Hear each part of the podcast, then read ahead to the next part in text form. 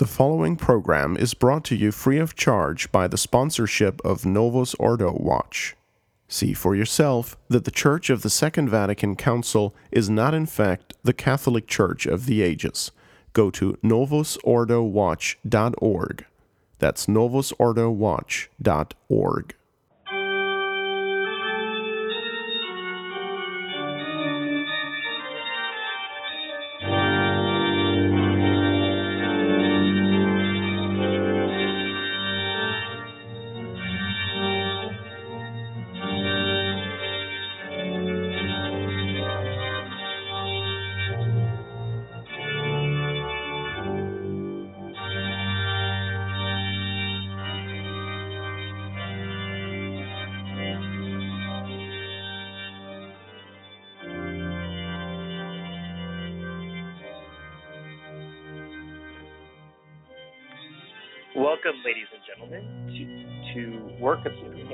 the Restoration Radio Network.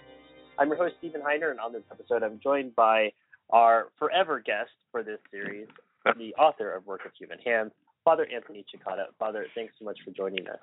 Uh, very happy to be here as usual, forever. well, Father, we're on to chapter 11, the preparation of the gifts, new offerings. And I get a little chill up my spine as I read the phrase preparation of the gifts because it brings back those horrible memories of being in the Novus Ordo. And unfortunately, this is a ritual I participated in as a child. Um, and we were a bit nervous because we've got to go up with everybody uh, watching us, you know, myself and maybe some other child under the age of 12. And, you know, we bring up the, the paten uh, huge, the, the mega paten with uh, lots of hosts in there, and uh, glass uh, glass carafes of wine. And you know, we were nervous, and everyone was watching us. As, as you point out in this chapter, it's a bit of a stage performance. But that's only really one part. That's the most visible part of this this area of the Novus Ordo. People think of if I say preparation of the gifts, they think of this this procession but really that's not that's not the big action that's going on here for us liturgically. There's a wholesale deletion, and as the revisers are wont to do, replacement of of ancient text with completely fabricated new text. And I think what might be a good place for us to start is uh, you point out what the formula of expulsion might have been uh, because the old mass had the term mass of the catechumens and then the mass of the faithful. So I thought you might start by explaining to us the distinction there, what the Novus Ordo calls it, and maybe give us a taste of what the what the old uh, admonitions were at the time that you came to the Mass of the Faithful. They weren't very ecumenical.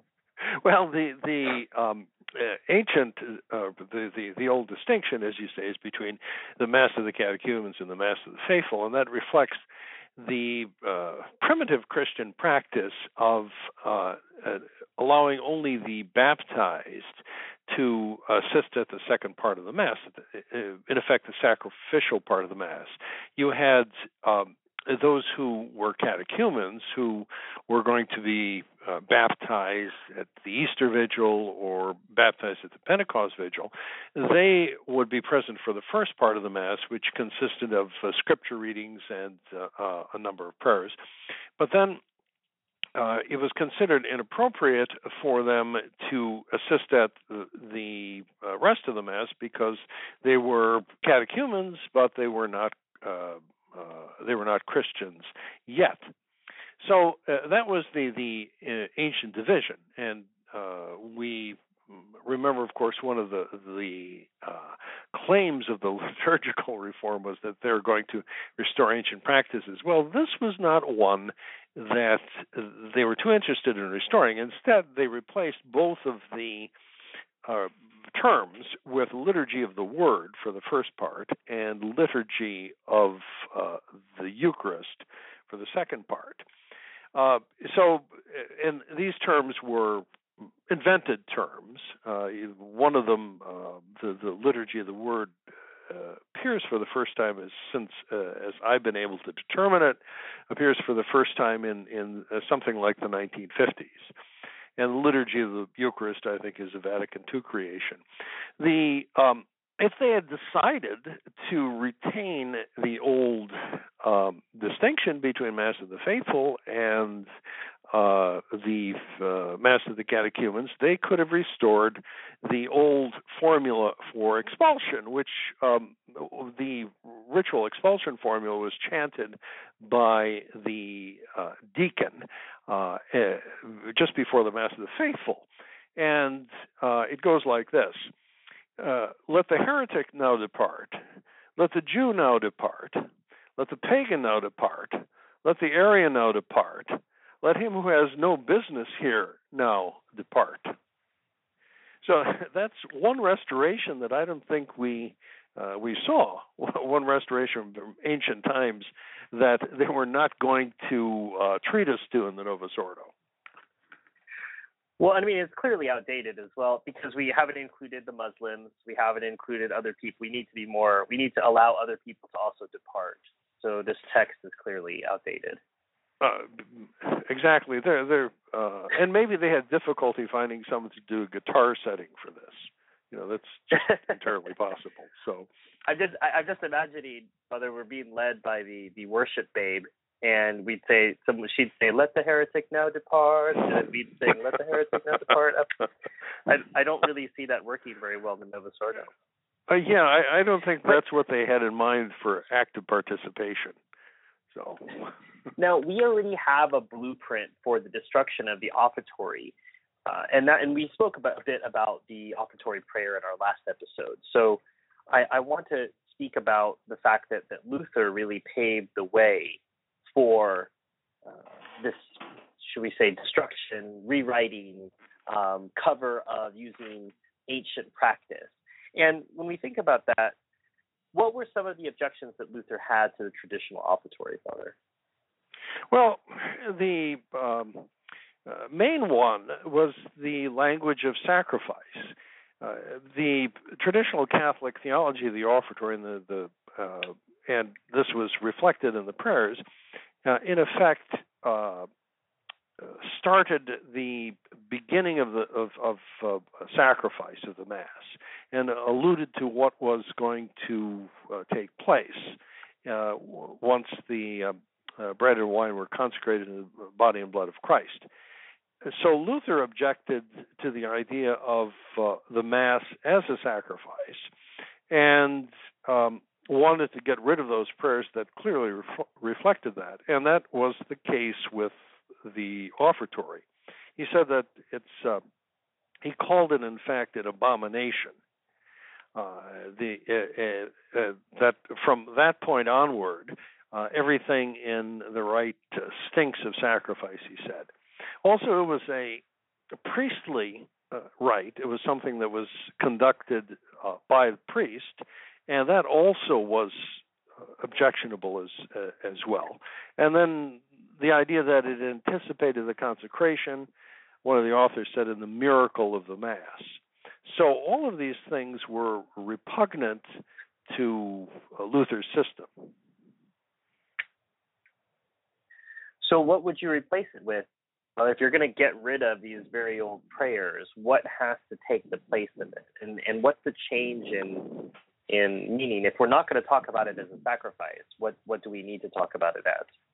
Okay, so you you, you start out. You look at in in effect the uh, pattern that Luther established, and he simply abolished everything, and uh, uh, in the way of prayers, and uh, just instructed the minister in his his his rite to uh, prepare the uh, to prepare the bread and wine. So you have to, if you're going to have some sort of type of Eucharistic service, you have to have the bread and the wine prepared somehow. So that's your your basic um, your your sort of lower level of the, the lowest level possible. Uh, initially, uh, that was the uh, idea of the reformers of the uh, creators of the new mass that you just uh, you just go with that with that uh, as it were utilitarian approach.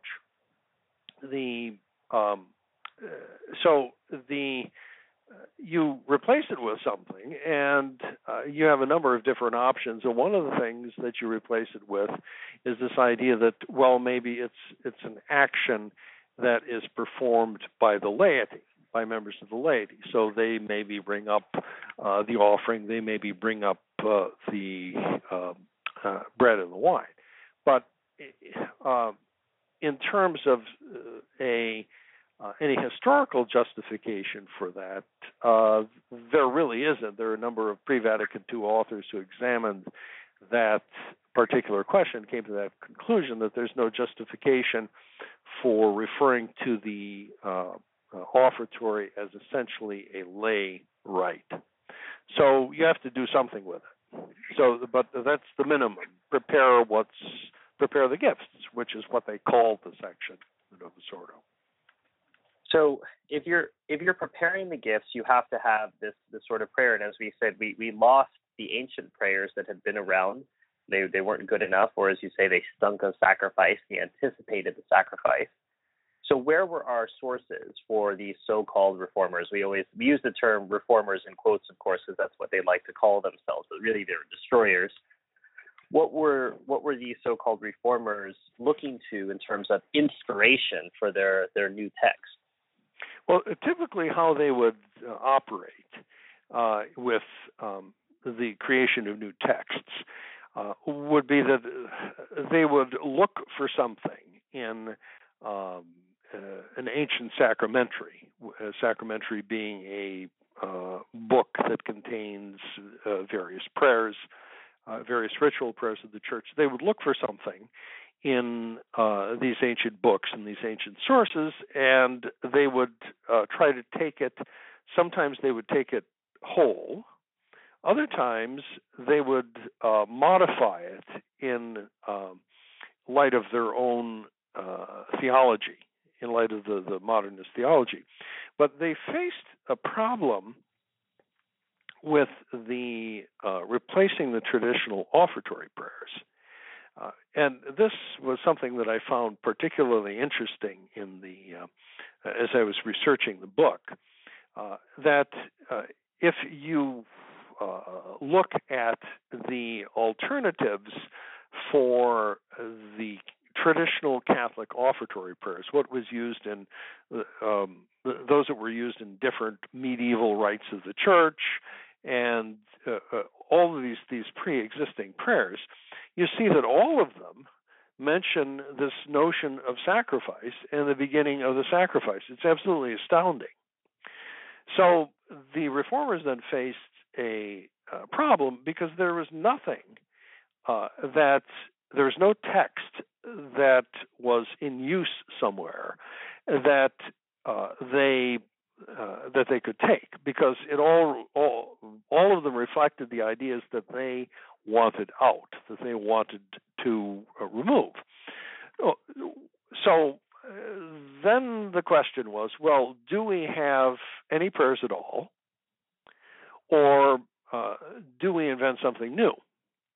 Well, initially they had the idea of saying nothing at all, that the priest uh, would just um, receive the bread and wine from uh, you know little little Stephen Heiner who comes up in the procession, and the priest would would uh, solemnly place them on the altar, saying nothing, and then would uh, recite what was called the secret uh, prayer, which is now said out loud, the prayer over the gifts. However, um, it occurred to someone that um, uh, clergy being clergy, that many of them would just sort of rush through this and um, uh, uh, just sort of plop the things on the altar and go on to the next prayer. So the reformers uh, decided to create like a speed bump, a ritual speed bump for this in the form of a couple of prayers for the priest to pray to slow him down. But they um, and the thing is, we were laughing about this, and uh, of course, it's it's it's perfectly crazy. But um, I uh, got this out of a, a, a series of documents that eventually were published by someone who was involved in the production of the new offertory rite. so he he he said that you know it, it was. Um, I forget exactly what the Italian phrase was, but they, they, they were afraid that the pre, priest would do it, uh, you know, in in in a little a bit of a too stressed or too uh, uh, quick, uh, too quick way. So uh, they decided a speed bump. So what do they do? Um, they cast around and they uh, find a berakah, a, a Jewish prayer that's said at the Seder meal. And they uh, take this this particular Seder prayer, and uh, Paul the Sixth then gets in on the act, and he says that well, he likes very much this idea that he's read in Teilhard de Chardin about uh, man's work uh, becoming part of the matter for the sacrifice and being offered to to God at the Mass. So why don't you make that idea uh, a part of it?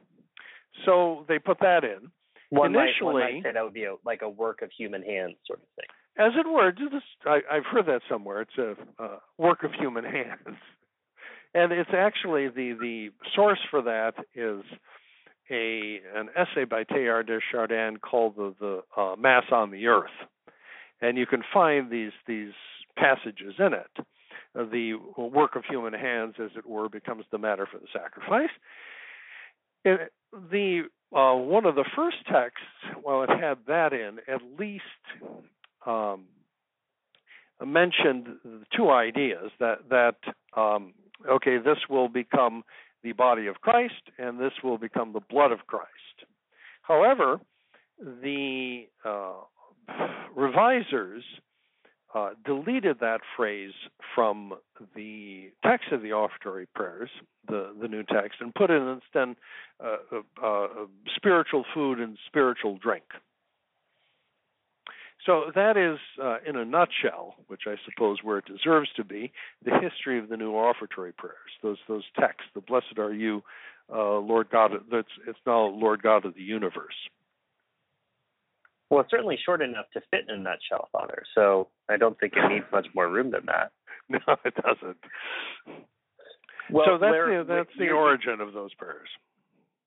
So we've been talking about the the black. We talked about you know do the red, uh, say the black. What about the rubrical changes at this time? So obviously there's been a textual change, but what were some of the the rubrical changes that can also clue us into what's happening? Okay, the um, uh, if you look closely at the traditional mass, it's the, there's a whole series of manual actions and complex gestures that the uh, that the priest performs.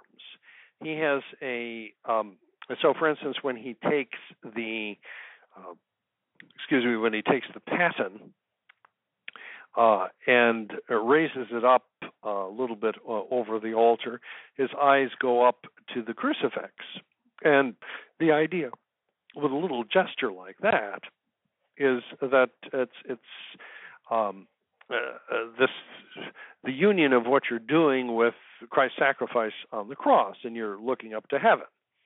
Um, so you've got that. Uh, the priest will make um, a, sign of the cross over the altar with both the host and uh, with the chalice, and uh, that idea is uh, tied in with the, the sp- uh, spreading of the blood of the sacrifice in the Old Testament over the uh, altars. The sacrifices were offered to God.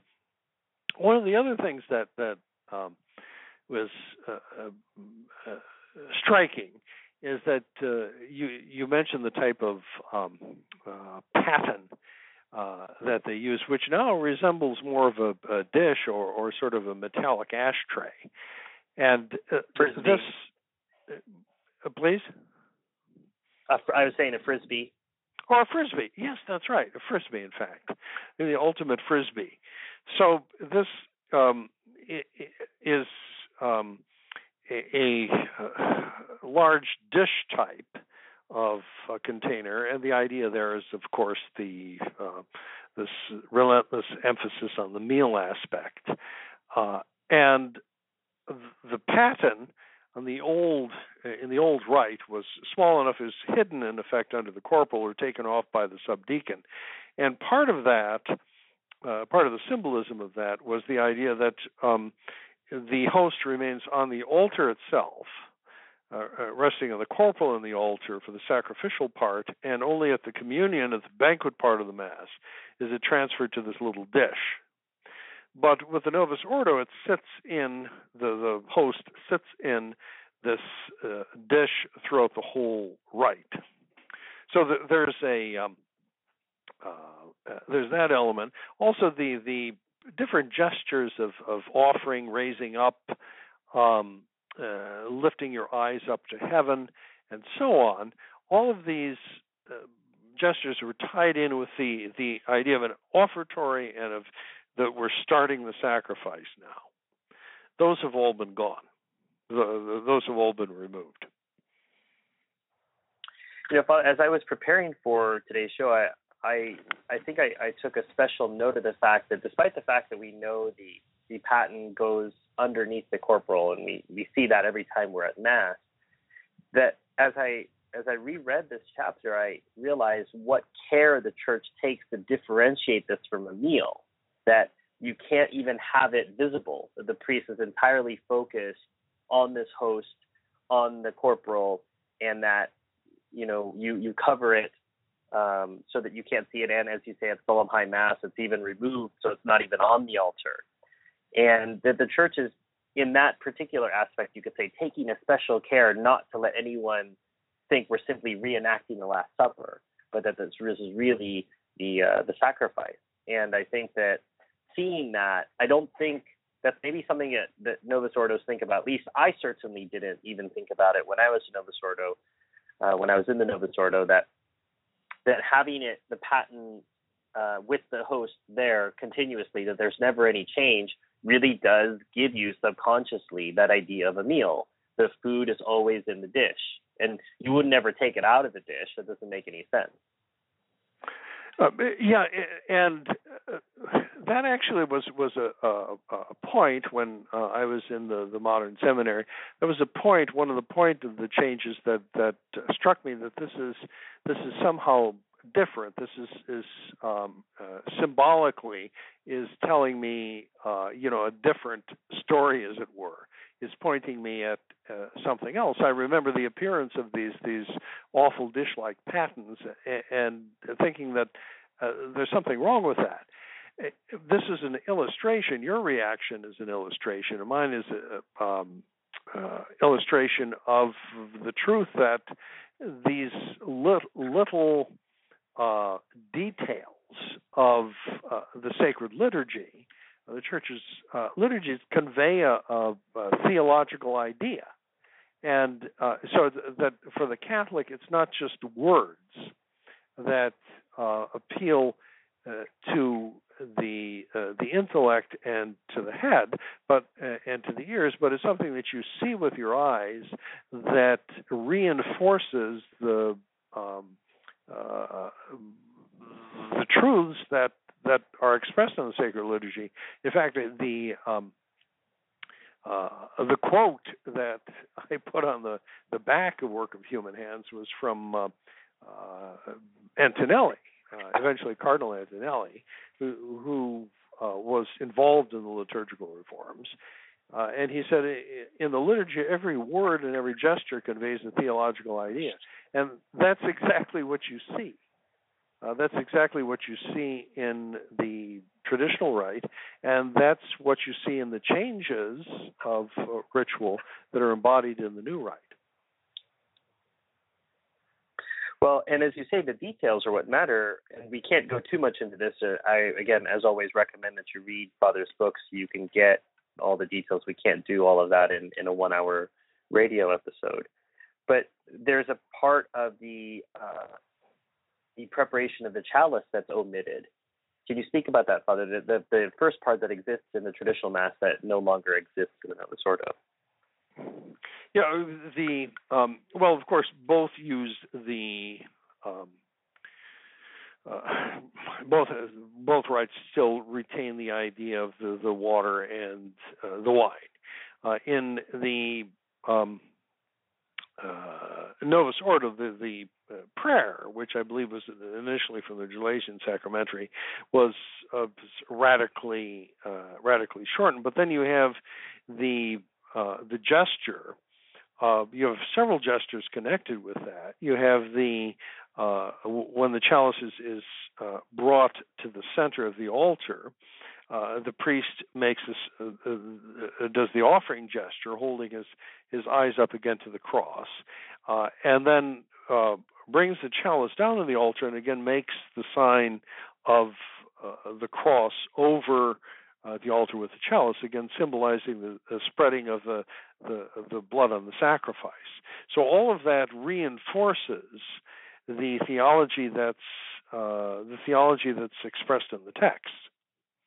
And I mean, uh, even little uh, seemingly picky details that go along with it. The um, uh, uh, chalice is is covered by a pall, piece of, of stiffened linen, and the idea is, uh, since it's it's going to be uh, consecrated, become the the uh, blood of our blessed Lord, that it, doesn't um, you don't want anything uh, to uh, anything as it were profane to uh, to fall into it. So it's all of this these these little expressions of reverence for what is happening and what's going to happen. Well, and another you could say radical deletion is to change what we would normally consider the lavabo in the traditional mass because it's, it's part of the psalm. Uh, that's completely cut out, and we're down to uh, just a few few uh, phrases. Yeah, the uh, you're uh, down there to the idea that we have uh, is one little verse from Psalm from Psalm 50. Wash me from my iniquity, O Lord, and cleanse me from my sin. And whereas before you had the you had the entire psalm, uh, or you had a, a, section rather, Psalm 25, um, but the um, that contained a whole number of uh, uh, ideas that were not acceptable to um, modernist theology. The idea of, of evil in the world, the desire for innocence, uh, etc and uh, so you uh, all of that was swept away, and this was done by the uh, men who told us that they were going to make the liturgy more scriptural, but of course ended up making it less scriptural. Well, and you you only wash your hands after you've done an incensation uh, of the altar, but you, you don't really do that that often in the Novus Ordo. You only save that for special days. I think, Father, you remarked that that would include some sort of work for the priest, and you, you want to avoid that. but I thought it was it was re- remarkable that it wasn't until 1978 that someone asked, uh, "What should you do for incensation rubrics?" That there wasn't anything uh, there, and should we use the old one? And of course, this was not to be done. Can you speak a little bit about the, the incense changes? The incensation well, the, changes, I should say. Everything with the uh, there's at Solemn Mass or at the Missa Cantata with incense. There's a whole big ceremony for that. Um, the um, uh, incense is is brought to the celebrant, and he uh, blesses it, blesses it with a prayer that mentions the angels and and the, our prayers rising to heaven. Then he does a, uh, three signs of the cross and three circles over the oblata that's over the bread or wine, and uh, then um, with an accompanying prayer, then proceeds to incense the crucifix, any relics on the altar, and then the uh, altar uh, itself, uh, reciting a um, uh, portion of, of the psalm, uh, uh, uh, Dirigatur, let my prayer be directed before thy sight as, as incense, O Lord. So th- this is a, uh, uh, uh, fairly complicated. In the Novus Ordo, they tend, first of all, generally tended to ju- to dump anything that was complicated and symbolic. So also the new rite, um, as one of its its authors said, pays no attention to relics. So you never have relics on the altar in the Novus Ordo. Certainly, uh, never relics exposed. So that part of it has to go. uh, there is no uh, particular um, direction given to how you should, if you do use incense, how you should use it in the Novus Ordo. So that uh, that uh, particular rubric was gone, and certainly all of the different prayers, uh, the blessing of the incense, etc. All of these uh, things were uh, were gone because again, it uh, struck people as a little too priestly, a little too spiritual, a little too symbolic, a little too otherworldly. So uh, this this whole complex of, of uh, gestures went out the window. What I said about the um, how rare the use of incense was, uh, that's actually based on my own experience. I was a, a church organist, and I would go to um, I would be asked to substitute at a lot of uh, different churches uh, in the archdiocese, and this was um, uh, this was the use of incense was something that was uh, never done, uh, except uh, in my experience, except for Christmas, uh, and that seemed to be the the only time it was ever done. So it was was just considered a little bit too symbolic, a little bit too old church uh, to do. I think it's one of the things I, I so often enjoy about visiting churches here in Europe, Father, is that almost anywhere you go, the building's so old it smells like incense.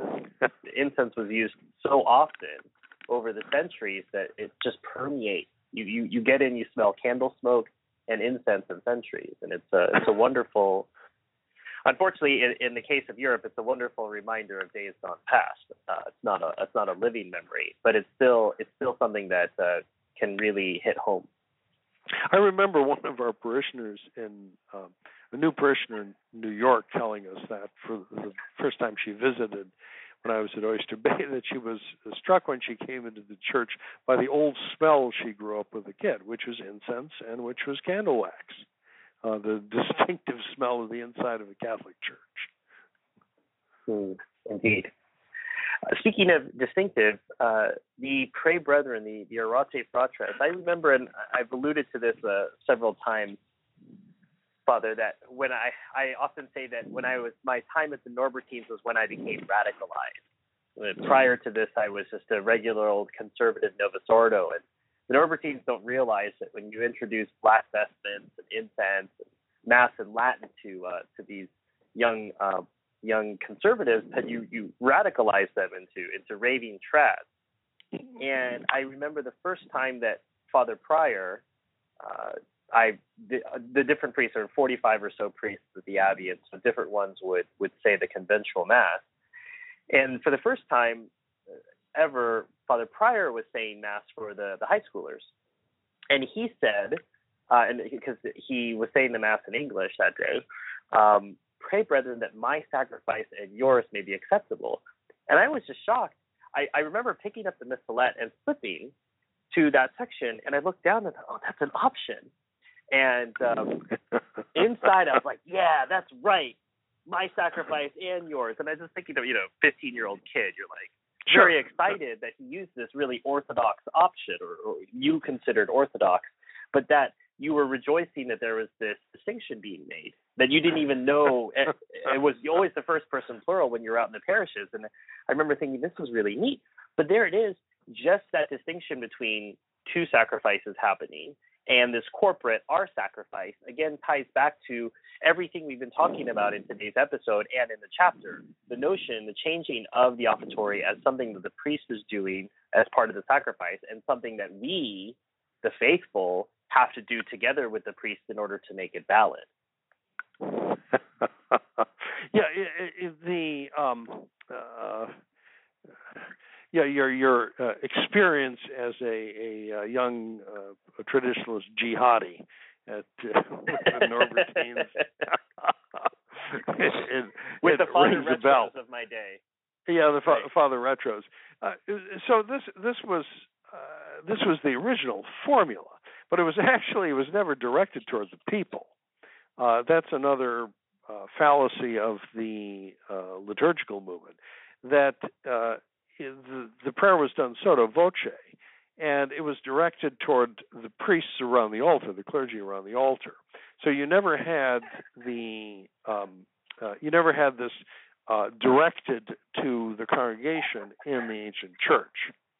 And uh, when they talk about, uh, the, there's another phrase in the canon that was misused, the idea of the circumstantes, those who are standing around. Well, I remember the you know, uh, liturgical crazies in in uh, my own uh, jihadi days, uh, saying that well, this this meant that in the Christian church everyone stood around the altar the, for mass, but that of course is entirely false. There was an anachronism, and the circumstantes referred to the members of the clergy, in fact. So. Um, the uh, Meum ac vestrum sacrificium, my sacrifice and yours, is uh, indeed one of the options in uh, the Novus Ordo. However, it is an option. And this is one of those places in the New Rite where uh, it's an introduction to a prayer, and you are uh, permitted to uh, rephrase it as you see fit, to adapt it to um, uh, you know local circumstances, etc. So this is another one of those those deregulated uh, parts of the new mass that open things up to uh, uh, you know just about anything. so. Well, and after the Orate Fratres, we move on to something called the secret, and I, I remember being surprised.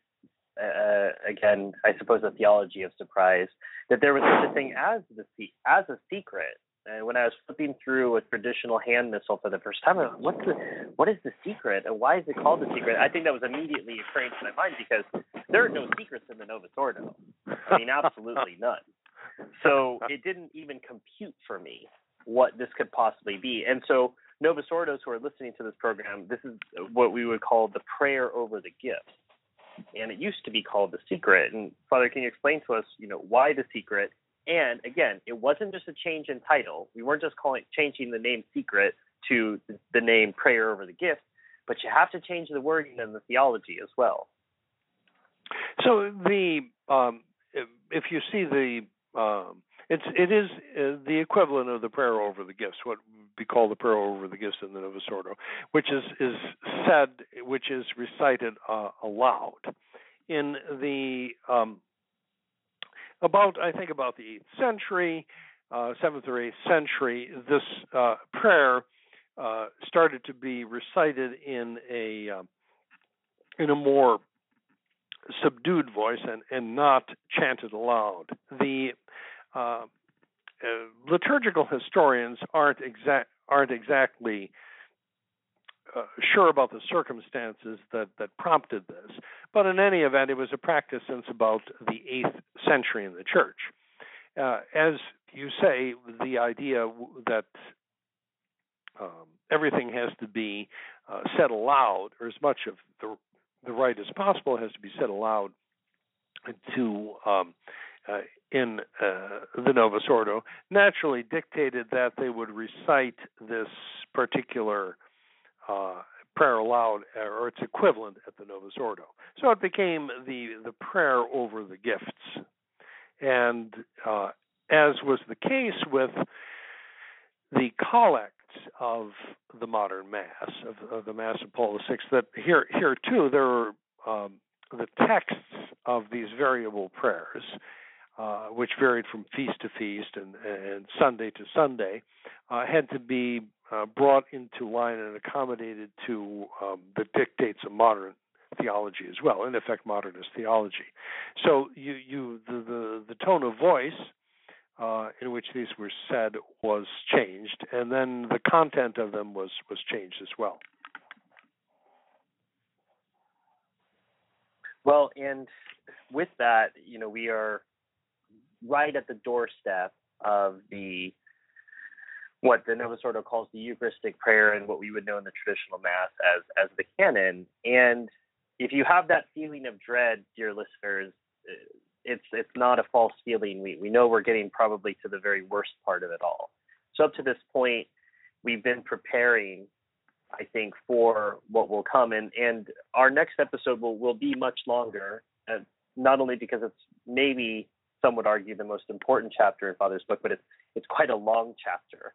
So I'm not going to try to attempt to cover it in one hour. We may go into to overdrive and, and spend uh, maybe 90 minutes or so on it.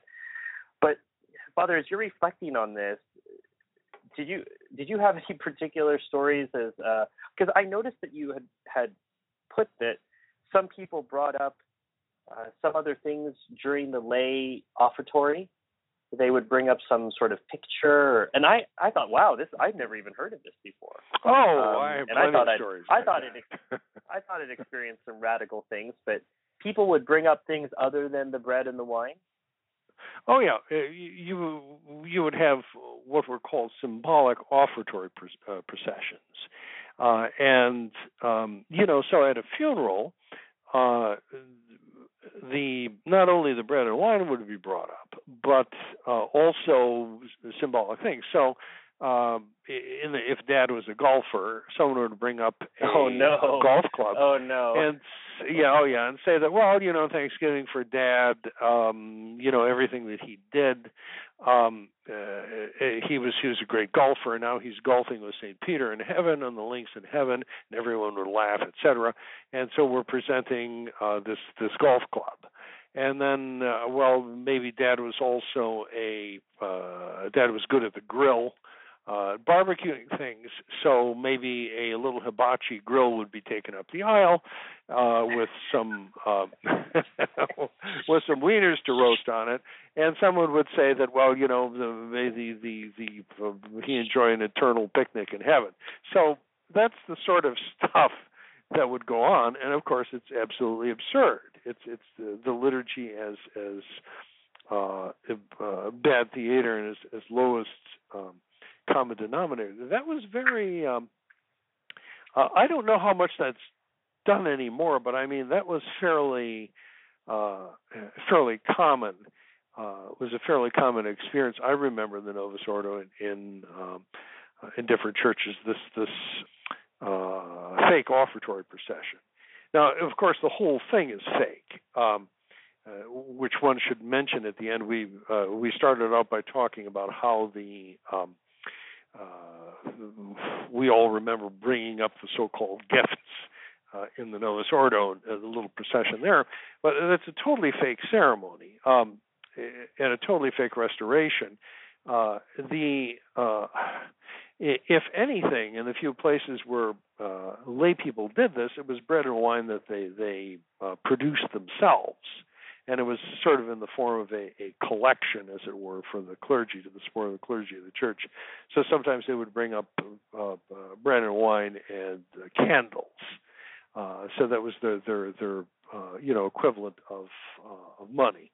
But in any event, it was stuff you produce yourself. But in the Novus Ordo, of course, it's just a it's totally fraudulent because the a sacristan of the church or the, the chief worship minister uh, uh, puts out this stuff at the back, puts out the host and the paten and the wine at the back, so it comes out there from the sacristy, and then someone walks it up the aisle. So it makes like a little circle, uh, and it's completely, uh, uh, completely uh, fake bit of play acting. So there's a lot of that in the Novus Ordo. Right, and I, I think um, at least in the days when your parents would buy gifts for you to give to your grandparents because you know you couldn't afford, at least there was something there that hey, I couldn't afford to buy a gift, or I'm a little kid and I don't know. Here, here, this is your gift to grandma. In this mm-hmm. case, as you pointed out, that quote that every gesture, every signification in a true mass has importance. That this is totally out of joint with what a regular Catholic Catholicism doesn't have these play acting things. Every gesture, every significance. When the subdeacon takes that plate, as you say, it dates back to the seventh century. It there's a particular reason for that. That's the, you're not just handing some bread to somebody so that they can bring it around to the back of the church and then bring it up front. When they didn't make the bread, they don't have anything to do with it. They were just some people who are going to bring it back up. As you say, it's it's not a really meaningful procession. Uh, no, it isn't. And remember, these are the people who uh, we were talking all the time about authentic liturgy. You have to have liturgy that's really authentic. I remember hearing that time in and time out. We've got to have authentic liturgy. But what they ended up with is, as Dom Guéranger uh, said, you know, these people talk about restoring iniquity, uh, in, in, antiquity, and I guess end up producing iniquity. So uh, they, they they end up producing something that's totally new. Mm. I think you were right on when you when they re- restoring iniquity as well. I, I, I that's that's a uh, I would say that that's that's a happy slip of the tongue. right, we would say that's a liturgical slip. Uh, yeah, that's right. um, well, Father, is there anything else that you'd like to, to mention that you don't think that uh, we covered? Obviously, there's there's lots of details that we, we couldn't get into today, and we encourage people to read this. This is like chapter 11 again, uh, new offering, uh, part of Father's Work of Human Hands, which is again available at sggresources.org. Anything that you wanted to cover, Father, that we well, didn't just, talk about? That I mean, uh, theologically, it's really packed the the the traditional offertory rite, and the uh, symbolism, the food for meditation, uh, uh, and so on. There's there's just really so much to it. It doesn't take very long at the traditional mass, but if you you examine all of the of the text and all the symbolism, there's um, uh, you know enough to keep you going just in the offertory for meditations for months. One of the things that that I would recommend is Gihr, his Holy Sacrifice of the Mass. He has a, a very nice uh, treatment of the liturgical and the the ascetical. Um, meaning of the different parts of the Mass, and he has a wonderful treatment of the offertory with a lot of quotes from spiritual writers and the fathers of the Church. So I would highly recommend that uh, you get hold of that book. It's readily available. And um, you know, use that as as a way of trying to understand the traditional offertory uh, of the Mass and as, as uh, food for meditation. Well, I think that's a great place for us to end, Father. We're we're in June as we record this. What's the latest at SGG and at SGG Resources?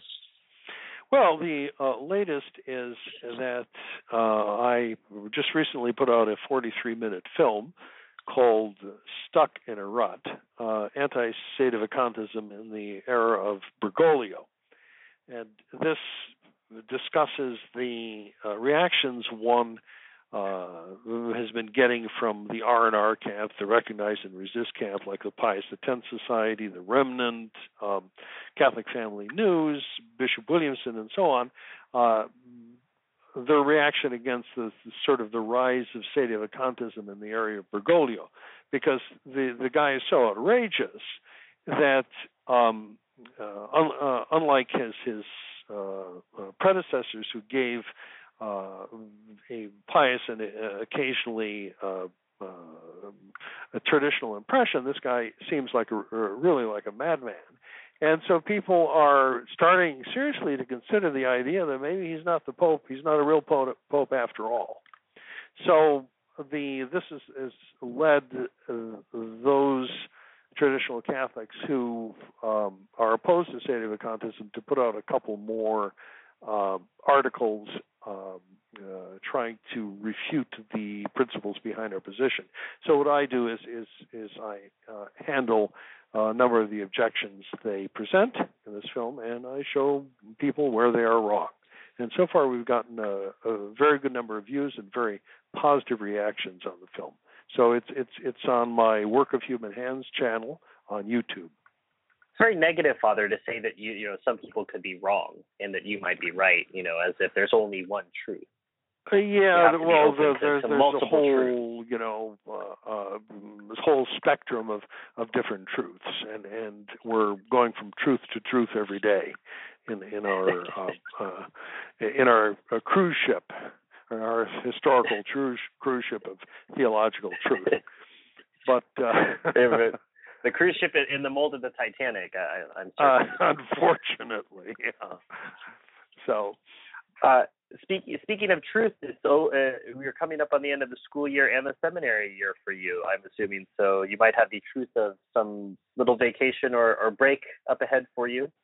Uh, yes, in fact, uh, I was very fortunate to uh, have um, finished my courses at the seminary a little earlier. So the only thing that remains is is an exam for them, and they get they will uh, that I have already sent to them. So we will see how they do on their liturgy exam uh, to be continued.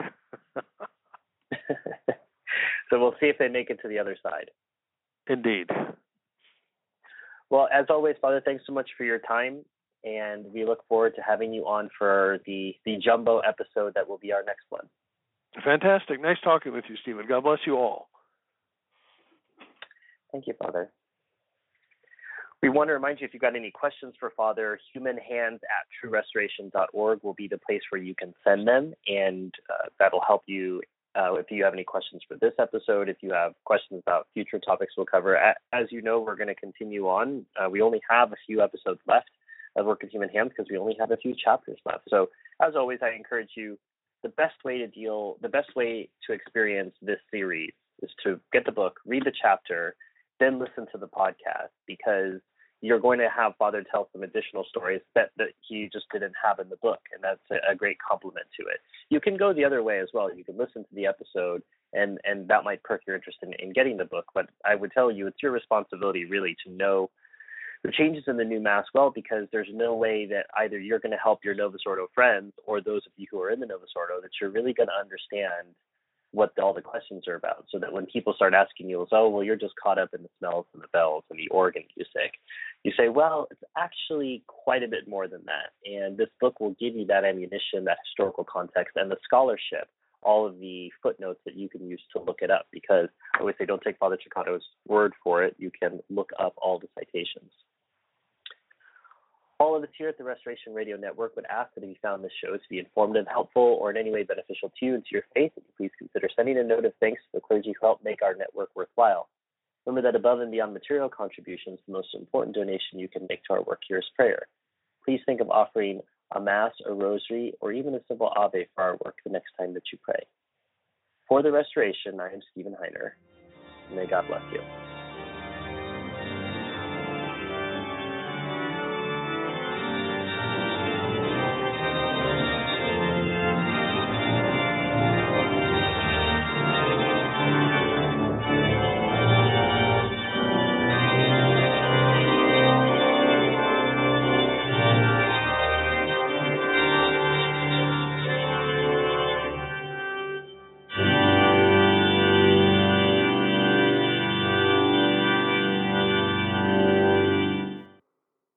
This program was brought to you free of charge by the sponsorship of Novus Ordo Watch. See for yourself that the Church of the Second Vatican Council is not, in fact, the Catholic Church of the ages. Go to novusordowatch.org. That's novusordowatch.org.